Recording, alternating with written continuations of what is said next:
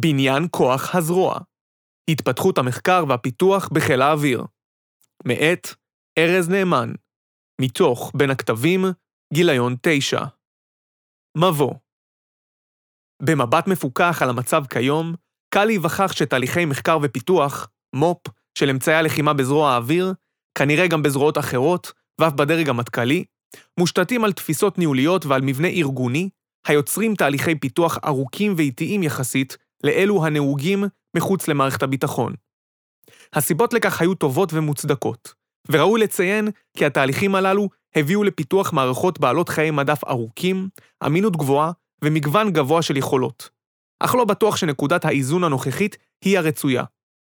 אויבינו, שאינם כבולים בהכרח על ידי אותם סטנדרטים של אמינות ובטיחות, נהנים ממעגלי פיתוח מהירים באופן דומה לתהליכים המקובלים בעולם האזרחי. במאמר זה, אציג את הוקטורים המרכזיים שהובילו את תחום המחקר והפיתוח הצבאי והאזרחי למקום שבו הם ניצבים היום.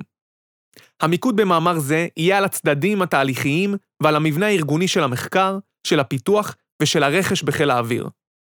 המאמר מצביע על הבעיות שנוצרו בתהליכי הפיתוח, בהן זמן פיתוח ארוך ומוצרים בעייתיים, תועלת ומחיר.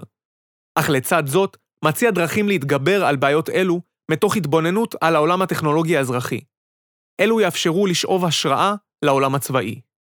במאמר זה גם מאיר את המקומות שבהם העולם הצבאי מפגר אחרי האזרחי ואת הסיבות לכך.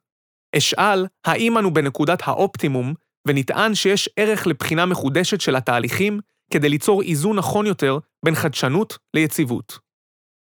שינויים בחיל האוויר תפיסת הפיתוח הקיימת בחיל האוויר היא תוצאה של שילוב בין גורמים שונים. ה-DNA של החיל עצמו, הכולל חתירה להישגיות, בצד תחקור עצמי ונהלי תפעול ופיתוח ואירועים שקרו במהלך התהליכים ושהשפיעו עליהם. בראשיתו, חיל האוויר נבנה במידה רבה על תעוזה ויצירתיות. החל מהניסיונות להשיג כלי טיס וחימוש בימים שבהם ישראל הייתה מבודדת יותר ועמידה פחות, וכלה בצורך להתמודד עם איומים משתנים בכמה זירות במקביל. חיל האוויר היה ועודנו ארגון חדשני, אך כמו כל ארגון שגדל ומתבגר, עבר עם השנים החיל שינויים בתהליכי קבלת ההחלטות ובמבנה הארגוני. חלק מהשינויים נוצרו בתהליך מטה סדור, וחלקם כתגובה לאירועים. שינוי מרכזי בקבלת ההחלטות התרחש כתגובה לפרשת רמי דותן מ-1990. בהיותו ראש ענף הנאה, החל רמי דותן לקבל שוחד עבור הטיית מכרזים. דהיינו, ספקים העבירו לו כספים עבור שינוי דרישות מכרזים ועבור שקלול התוצאות באופן שייתן להם יתרון לא הוגן על פני ספקים אחרים. דותן קודם לראש מחלקת מטוסים ומאוחר יותר לראש להק ציוד, וכל העת המשיך לקבל שוחד. הפרשה נחשפה על ידי אחד מהמעורבים כנקמה על הפסקת עבודתו. אחד מתוצרי הלוואי המדוברים פחות של הפרשה, היה עריכת שינויים ארגוניים משמעותיים בחיל האוויר בפרט ובמערכת הביטחון בכלל. בעבר, התקציבים והסמכות לשינויים בתחום הפלטפורמה היו נתונים בידי רמ"ח מטוסים בלצד, ולשם כך נשמר ידע מקצועי וניהולי במחלקה. לאחר הפרשה, הוחלט להפריד בין הגורם המחליט והמתקצב לגורם המממש. מחלקת מטוסים נשארה אחראית בעיקר על המימוש ועל התחזוקה. ההפרדה בין הגורם המחליט ובין הגורם המממש יצרה חסם משמעותי בפני האפשרות של שוחד. יחד עם זאת, הוספת דרגים מאשרים בתהליכי הפיתוח בתחום הפלטפורמה, שאינם דרגים מקצועיים, הובילה להארכת תהליכי האישור. זו הייתה אחת מאבני הדרך במגמה ארוכה של העברת הסמכות על בניין הכוח מלהק ציוד ללהק ראש המטה, ובתוכו, בעיקר למחלקת אמצעי לחימה, ומיקוד לצד בניהול הפרויקטלי והתחזוקה. שינוי נוסף היה החמרת הבקרה של משרד הביטחון ומנהל הרכש. הביטוי המרכזי לכך היה יצירת נהלי מכרזים ובקרה על תהליכי הרכש. כיום, כל תהליך של רכש משמעותי דורש יציאה מסודרת למכרז, כולל הגדרת דרישות מדוקדקת, קבלת מספר מינימום של הצעות ותנאים ברורים לבחירת הזוכה. בנוסף, מבוצעת ברקע בקרת נאותות על התהליך על ידי גוף חיצוני לגוף הרוכש. זהו שינוי מבורך, אבל הוא הוביל לתוצאות שאינן רק חיוביות, ושראוי לעמוד עליהן. ראשית, הפרויקטים הצבאיים מתנהלים לאורך זמן רב, והצורך בהם נושם. לעתים קרובות נוצרים שינויים בדרישות תוך כדי העבודה, והקשיחות של חוקי המכרזים פוגעת בחופש קבלת ההחלטות של המנהלים. לדוגמה, מיזמי חימוש גדולים אורכים לעתים קרובות 5 עד 10 שנים, הנמשכות בין האפיון הראשוני לבין המסירה הסדרתית. ניתן לראות כי בעשור שחלף מאז מלחמת לבנון השנייה, המזרח התיכון שסביבנו עבר טלטלות עמוקות. סוריה הפכה מאויב מדינתי משמעותי למדינה במאבק פנימי. חיזבאללה התעצם והתבצר. האיום האיראני שינה את פניו באופן משמעותי לאחר הסכם הגרעין עם המערב, ובעזה נחשפנו לאיום המנהרות ההתקפיות. ברור כי אפיון של חימוש לחדירה יידרש להתאמות משמעותיות על פני תקופה כזו. שנית, שיטת המכרזים לעתים אינה מתאימה, ולכן הצורך הוביל ליצירת אפיקים שאינם מצייתים לחוקים הנוקשים. חלק מפרויקטי בניין הכוח לא מתקדמים לפי סדר הדברים כפי שהוא כתוב בנוהל, שעיקרו צורך מבצעי, אפיון המענה, איתור פתרונות, בחירת הפתרון ופיתוחו, ומסירה לזרוע. בדומה לנחל, כאשר מעט מים זולגים החוצה מן הזרם המרכזי, הם יוצרים יובל נוסף ההולך ומעמיק, עד שחלק ניכר מן הזרם עובר דרכו במקום בערוץ הראשי. בחלק ניכר מן המקרים היום, הפרויקטים התעשייתיים הם אלה המגדירים את הצרכים המבצעיים ואת אפיון המערכת הנדרשת, במקום להפך. הזיכרון הארגוני בתעשייה הצבאית ארוך ועמוק מזה הצבאי. אנשים נושאים תפקיד לשנים רבות, ורבים מהם היו בכירים במערכת הצבאית לפני המעבר לתעשייה. בהתאם לכך, הבנתם את הצרכים עמוקה, ושילוב הידע הטכנולוגי, השילוב בין הבנת מה צריך לבין הבנת מה אפשר, מביא לכך שפרויקטים רבים ניזומים על ידי התעשייה הצבאית ומובאים לזרוע כהצעה. אז נוצר תהליך שבו נדרש לפרמל את התהליך. בהתאם לכך, נכתבים צרכים מבצעיים כדי לאשש את הצורך במערכת, ונכתב אפיון שברובו מבוסס על ההצעה שהגיעה מהתעשייה. לבסוף, לפעמים אין אפשרות לצאת למכרז פתוח, משום שמדובר בקניין רוחני של התעשייה היוזמת. במקרים שבהם יציאה למכרז פתוח תחשוף סודות של התעשייה היוזמת לתעשיות אחרות. ולכן, נדרש לאשר ולצאת למכרז ספק יחיד. תהליכים מן הסוג הזה התגברו לאורך השנים והפכו למגמה. שינוי משמעותי נוסף היה סגירת מחלקת פיתוח בלצד. בעבר הייתה בלצד מחלקה של מהנדסים שעסקו בעבודה הנדסית ואף מחקרית, בתחומים כמו חיישנים, תקשורת ועוד. קצינים אלו היוו במידה רבה מוקד ידע מקצועי וזיכרון ארגוני. חלק ניכר מהקצינים ששירתו במחלקה זו הפכו לחוקרים ולפרופסורים באקדמיה ולאנשי פיתוח מובילים בתעשייה. עדות לרמתם הגבוהה. מחלקה זו הפכה ברבות השנים למחלקת כטב"ם ותפקידיה שונו. היום יש בלצד איים בודדים העוסקים בעבודת פיתוח הנדסית. הידע המקצועי ההנדסי עבר ברובו לתעשיות, בעוד שלהק ציוד ממוקד ברובו בניהול הפרויקטים ובתחזוקה. כך איבד חיל האוויר בפרט, וצה"ל בכלל, לא רק ידע, אלא גם את מעמדו כמקור מידע הנדסי-טכנולוגי. בד בבד, מגמה זו העצימה את התעשייה ואת השפעתה על קבלת ההחלטות. עוד שינוי הוא עלייה ברף דרישות הבטיחות, אשר התרחש כתגובה לאירועים שקרו לאורך השנים, כדוגמת חליפות קרובות של מטוסים, התרסקויות או תקלות בהמראה, התלקחות דלק במהלך תדלוק ועוד. עלייה בדרישות הבטיחות הביאה איתה גם ירידה בנכונות לטעויות וללקיחת סיכונים. ניתן להביא כדוגמה את פרויקט סער. ב-1969 החליפו שלושה מהנדסים מלצד מנוע של מיראז' במנוע של סקייהוק בתוך שבעה חודשים. כיום, שינוי של תדירות החלפת צמיגים ייקח יותר זמן ויעבור יותר תהליכי אישור מאשר פרויקט החלפת מנוע בימי תחילת החיל. שינויים אלו שציינו הביאו איתם יתרונות רבים. אירועי מעילה ושוחד נעשו מורכבים יותר מבעבר. רמת הבטיחות בחיל האוויר היא מהגבוהות בעולם באימונים וגם בקרב. ניהול הפרויקטים בחיל האוויר הפך למקצוע ומבוצע ברמה גבוהה מאוד ועוד. אולם, תהליכים אלו מבוצעים בחלקם הגדול כתגובה לאירועים, נכתבו בדם, ונדיר שהניתוח משקלל את הנזק שבהחמרת הבקרה. בין הדברים שנפגעו לאורך השנים, ניתן למנות את אלה. תהליכי קבלת ההחלטות בחיל האוויר ארוכים לעומת התהליכים המקבילים בעולם האזרחי. חלק מכך נובע מהמציאות התקציבית וחלק מסיבות ניהוליות ותהליכיות. הפרדת הרשויות גם יצרה מצב שבו מעטים האנשים הרואים תהליך פיתוח מקצה לקצה. הדרישה מגיעה מגופי המבצעים, האפיון מבוצע על ידי אמל"ח, התעדוף והתקצוב בתואר, הניהול בלצד, והעבודה ההנדסית בתעשייה. ראייה מערכתית של פרויקט חשובה כדי לוודא שהוא מתקדם בכיוון הרצוי. לדוגמה, במבנה הנוכחי, אם איש מחלקת מבצעים מעלה דרישה מחמירה מדי, יהיה קשה לחוליות שאחריו לערער על הצורך או לשקלל את העלות של מענה לדרישה הזו למול עיכוב משך הפרויקט, ובכך יכולים להיגרם עיכובים, התייקרות ופגיעה ביעילות.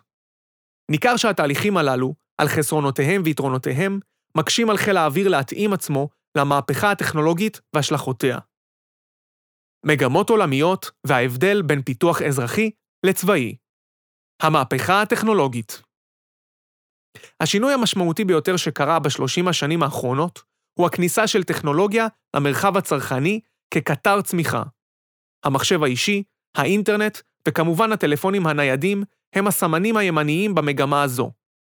השינוי הזה הוא המבשר של מהפכה שקטה במחקר והפיתוח. בעבר, מערכות הביטחון בארץ ובעולם היו בחוד החנית של הטכנולוגיה, הן בהשקעות והן בקדמה. אולם התקציבים האזרחיים שהופנו למחקר ופיתוח גדלו כל כך שהיום חברת סמסונג לבדה משקיעה בכל שנה במחקר ובפיתוח סכום דומה לכלל תקציב הביטחון של ישראל, שרק חלק קטן ממנו מופנה למחקר ופיתוח. מערכות הביטחון שומרות על הבכורה בכמה טכנולוגיות שטרם נמצא להן שימוש אזרחי נרחב, אבל נמצאות מאחור בתחום התקשורת, העיבוד ועוד. חמורה מכך העובדה שהטכנולוגיות הללו נעשות זמינות יותר ויותר לאויבינו. מה עוד, שככל שהזמן עבר, תהליכי בניין הכוח במערכות הביטחון התארכו וקצב הפיתוח בעולם האזרחי התגבר. פעיל טרור יכול היום לקנות ערכות שהופכות טיסן למל"ט עם יכולת הגעה לנקודת ציון GPS מדויקת. האמינות של מערכות אלו נמוכה משל אלו הצבאיות, אבל הן זולות בהרבה ומשתפרות בקצב מהיר. בכל שנה מצטרפות עוד ועוד טכנולוגיות למרחב האישי ועוקפות את היכולות הקיימות בעולם הצבאי. אם פעם קסדות הטייסים של אלביט היו שיא הטכנולוגיה בתחום של תצוגה סמוכת עין, ב-2016 כבר נכנסות לשימוש אזרחי מערכות מציאות מדומה ומציאות רבודה, בעלות רזולוציה גבוהה יותר ועם יכולות רבות יותר מאשר אלה הקיימות במטוסים. לא ירחק היום שבו רחפן המודפס במדפסת תלת-ממד והנשלט מרחוק על ידי מערכת לבישה, יאפשר למחבל יכולות אסטרטגיות. שינוי מהותי נוסף הוא משך חיי המדף של המערכות. בימים שהמערכות היו אנלוגיות, הן שרדו שנים רבות ובתנאים קשים. כניסת העידן הדיגיטלי הערימה קושי על התפיסה הזו. מערכות דיגיטליות לרוב שורדות שנים בודדות, ולא תמיד הן מתאימות לאמינות ולשרידות גבוהות. מערכות הביטחון נדרשו לייצר לכך מענה, והמענה העיקרי לאמינות הגבוהה הנדרשת ניתן על ידי שילוב של גיבויים ואפיון גרסאות ייחודיות למערכות הנדרשות לרמת אמינות גבוהה. למשל, מאבדים מדורות קודמים המותאמים לחיי מדף ארוכים ולתנאי סביבה קשים, או מאבדים ייעודיים המפותחים לצרכים צבאיים. בעולם האזרחי, האילוץ הזה משמעותי פחות, והפתרון ניתן בדמות תחלופה גבוהה של מערכות. פונקציית המטרה מכתיבה את הדרך. לחברות האזרחיות יש מאפיין שהוא יתרון וגם חיסרון. הכסף הוא מלך. את רוב ההחלטות האזרחיות ניתן למדוד בצורה די ברורה ובתדירות גבוהה יחסית בשורת הרווח של החברה, הוצאות מול הכנסות. החיסרון בכך הוא שהדבר עשוי לנוון חדשנות במקרים מסוימים. לדוגמה, במקום שהחדשנות אינה מתרגמת לשורת רווח ברורה מספיק, או בזמן קצר מספיק. אך היתרון הוא הסוגיה המעניינת. רווח והפסד הם דבר מדיד, ולכן הם מהווים מצפן ברור שכל הארגון יכול להבינו ולעמוד מאחוריו. תיאום אינטרסים זה אינו דבר של מה בכך. הוא מוביל לכך שארגון חייב לבחון את עצמו, וגם יכול לבחון את עצמו, או שילמד מהר מאוד את מחיר הטעות.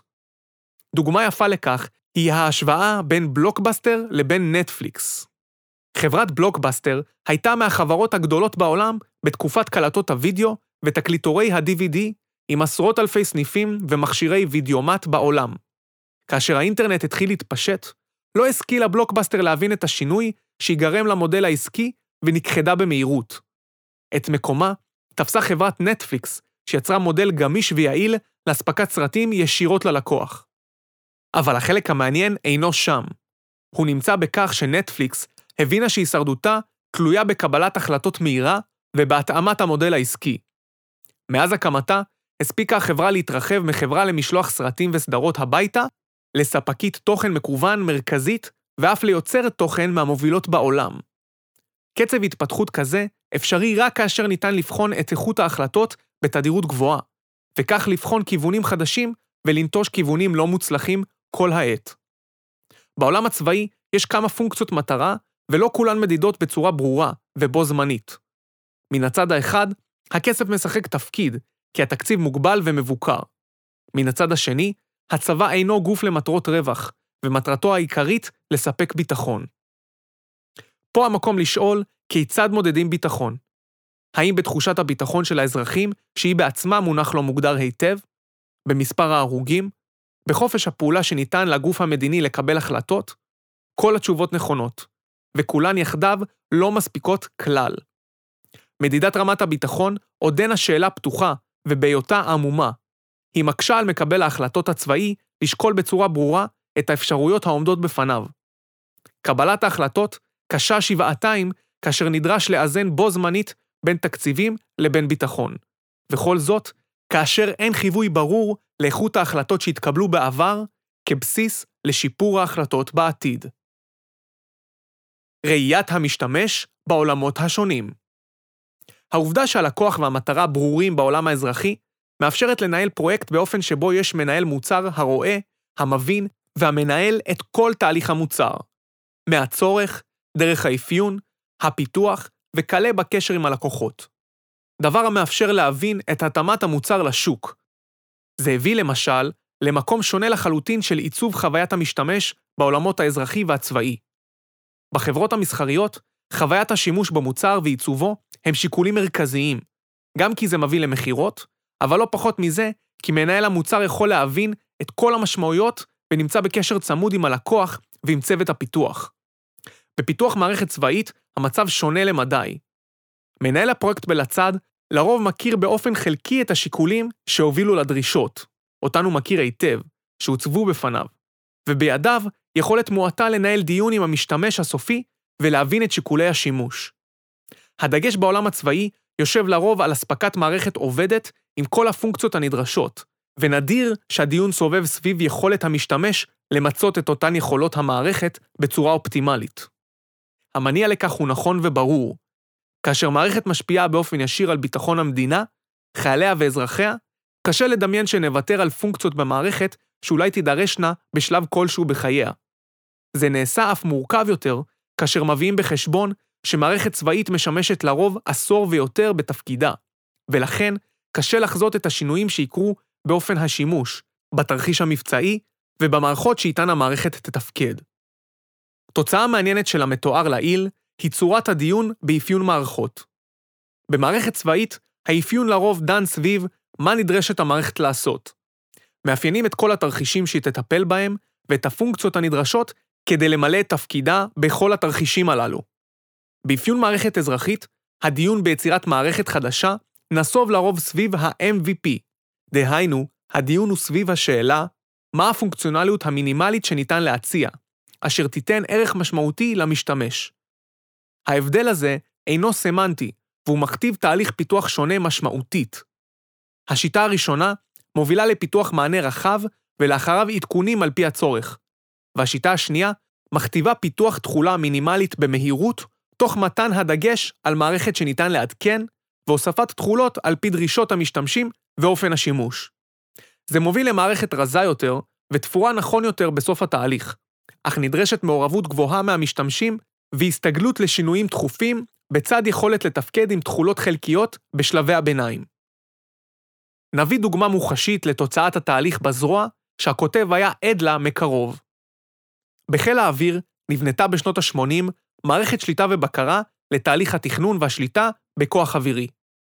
מערכת זו אופיינה ונבנתה בזמן קצר יחסית, והובילה לשיפור משמעותי ביכולות חיל האוויר. למרות זאת, משתמשים רבים התלוננו על היותה מורכבת לשימוש ודורשת זמן ארוך להכשרה. בבדיקה שעשה הכותב, יחד עם קצין נוסף ב-2006, התגלה שהרוב הגדול של פונקציות המערכת לא היו בשימוש, כי אף משתמש לא ניגש אליהן במהלך כ-20 שנה של שימוש מבצעי. באותו הזמן, התנהל בחיל האוויר פרויקט גדול להחלפת המערכת הנ"ל בגרסה חדשה המשתמשת ביכולות המחשוב הענפות שנוצרו לאורך השנים. תוצאות הבדיקה הנ"ל הובאו לידיעת הגורמים הרלוונטיים, אך לבסוף נוצרה שוב מערכת שליטה עתירת יכולות, שהושם בה הדגש משני על נוחות השימוש.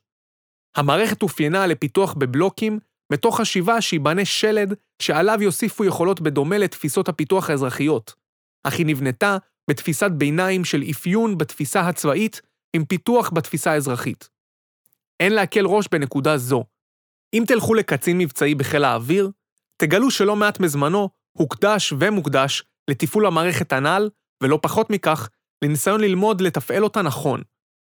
קציני מילואים מצמצמים לרוב את השימוש במערכת למספר פונקציות קטן, ואינם מסוגלים לבצע פעולות יצירתיות או להגיב במהירות לשינויים.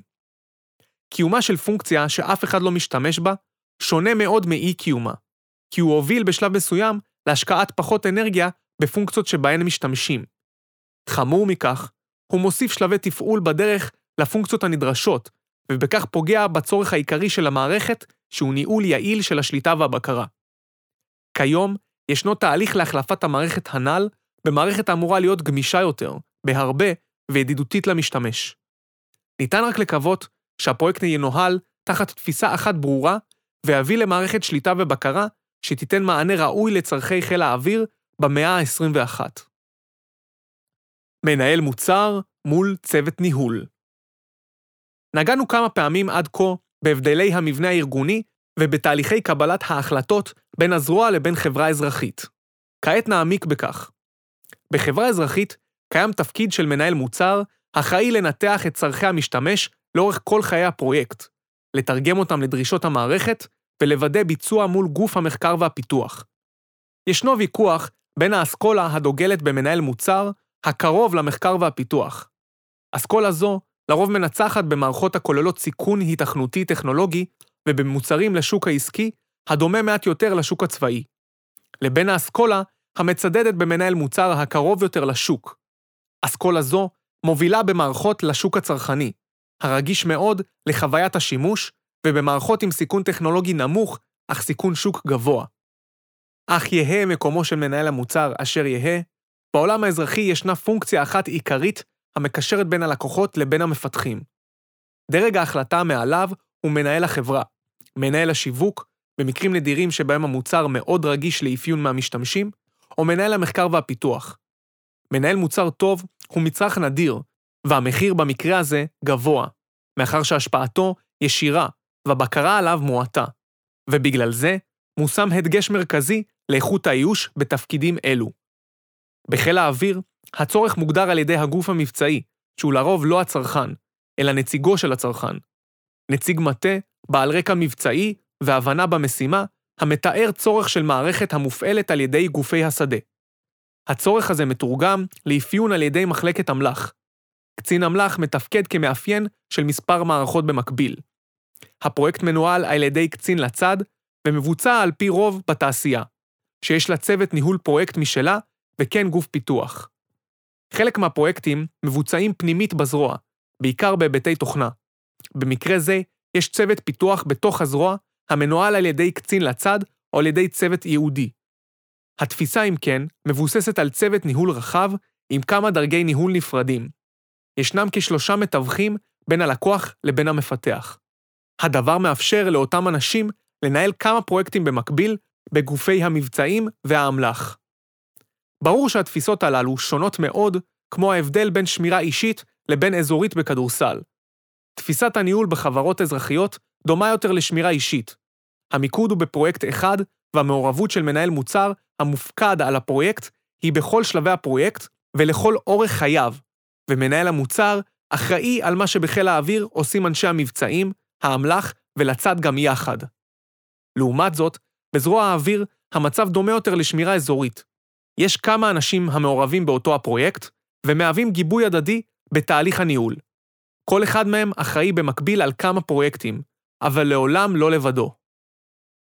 ניתן להעלות טיעונים בעד ונגד תפיסות הניהול השונות, אך ברור שנדרש לבחון היטב איזו תפיסה מתאימה לפיתוח ברמת הזרוע, ולא להתפתות לנסות תפיסות ניהוליות של העולם האזרחי בלי לבצע התאמות במבנה הארגוני בתוך הזרוע.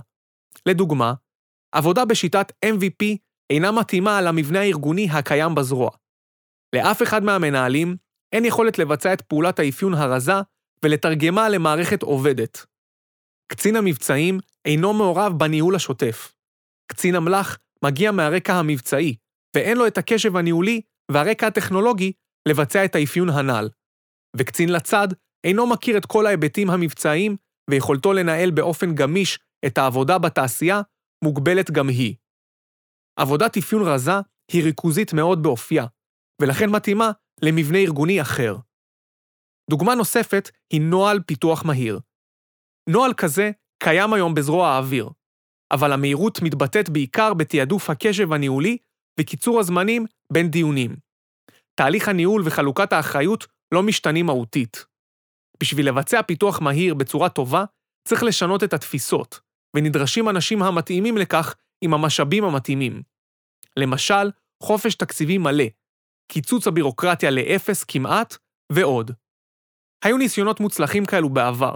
לדוגמה, במהלך המלחמה בעיראק ב-1991, בתוך 28 ימים פותחה בארצות הברית פצצת חדירה, GBU-28, לטובת חדירת בונקרים עם קנה של תותח האוויצר בתוך גוף הפצצה. לסיכום, בחלק זה זיהינו הבדלים מהותיים בין פיתוח בזרוע לבין פיתוח בחברה אזרחית. הם מתבטאים בכל שלבי המערכת, מהצורך ועד ההטמעה והתחזוקה. רואים מגמות הפוכות כתגובה להפיכת הטכנולוגיה למורכבת יותר ומשתנה מהר יותר. בעולם האזרחי הפכה התפיסה לרזה ולמצומצמת, והיא מספקת תכולות מינימליות במהירות, ולאחר מכן מפתחת פתרון המותאם יותר לצרכים על בסיס המשוב שנוצר ומשחררת גרסאות נוספות באופן תדיר. בזרוע האוויר, לא רק בישראל, אלא בזרועות האוויר בעולם המערבי בכלל, נתנו את המענה על ידי העברת רוב עבודת הפיתוח לתעשיות, ויצרו מבנה ארגוני של בקרה ואפיון המגדיר את דרישות הפרויקט. המענה למורכבות ניתן על ידי הארכת משך הפיתוח וקבלת פתרון בשל יחסית ומותאם לזמן חיי המדף הארוך הנדרש. המלצות ישנם צעדים רבים שניתן לעשות כדי לשנות את המצב הקיים, מבלי לפגוע בדרישות הבסיסיות של המערכת הצבאית לאמינות ואיכות. ביניהם ניתן לציין את אלה. 1. התאמת המבנה הארגוני לתפיסות ניהוליות גמישות ומהירות יותר בפרויקטים המתנהלים באפיק הרגיל. ניתן לבחון אפשרויות המשנות את יחסי הכוחות בין גופי הניהול ואף מאחדות ביניהם בהיבטים מסוימים. יהיה מעניין לבחון את ההשפעה של אחריות מורחבת לקציני לצד, יחד עם העמקת ההיכרות שלהם עם ההיבטים המבצעיים והמודיעיניים, או מכיוון אחר, הרחבת ההכשרה הניהולית והטכנולוגית, יחד עם הערכת התפקידים של אנשי אמל"ח, שתאפשר להם להתמקצע בניהול. 2. יצירת נהלים וגופים בתוך הזרוע לתמיכה טובה בפיתוחים נועזים, ופיתוחים בנוהל מהיר לפרויקטים קטנים או דחופים. הכוונה פה ליצירת איי חדשנות שיפעלו מחוץ לפרדיגמה החילית, הרגילה, ושיאפשרו התנהלות פרויקטלית אוטונומית לצוות הפיתוח.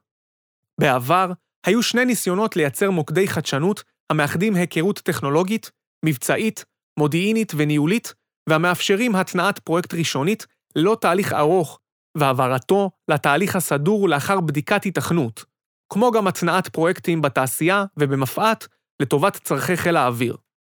ניסיון אחד באמל"ח וניסיון אחד בלצד. גילוי נאות, הכותב שירת בשני הגופים הללו. שני הגופים הללו הצליחו במידה רבה לייצר חדשנות, ועדות לכך היא כמות הפרויקטים והתפיסות שצמחו מגופים אלו ולא יפורטו פה. אך בשני המקרים קוצצו התקנים לפי צורכי הארגון בעיתות צמצום והגופים נסגרו. 3. קביעת יעדים ארגוניים שיובילו לשינוי תפיסתי. היום קיים בחיל האוויר פרס התייעלות בתחזוקה. אנשי מערך התחזוקה מעודדים ומתומרצים להביא פתרונות שיביאו לייעול ולשיפור, במיוחד חיסכון כספי ושיפור הבטיחות. המוטיבציה הזו גרמה לחלק מאנשי לצד להביט אחרת על תפקידם, ולחפש את המקומות שבהם ניתן לשפר. עקב כך, הגיעו בשנים האחרונות הצעות ייעול רבות ומגוונות. אם נשאל את הרעיון הזה ונשלב אותו עם הפערים שהוצגו למול הפיתוח האזרחי, אזי נוכל להציע כיוון של הוזלה כווקטור. חלק מרכזי של עלויות בניין הכוח הן עלויות ההצטיידות במערכות. מעניין יהיה לראות מה יקרה אם חיל האוויר ידרוש למשל פיתוח של פצצה עם ביצועים דומים לאלו הקיימות היום בעלות של 20% מהפתרון הקיים. הורדה משמעותית במחיר עשויה הייתה גם להטות את הכף בדיון על אורך חייה של כל מערכת, ודרך כך לשנות את משך הפיתוחים ולהפוך את הפיתוח הזרועי לתחרותי למול העולם האזרחי, ולסייע בכך לשימור היתרון האיכותי.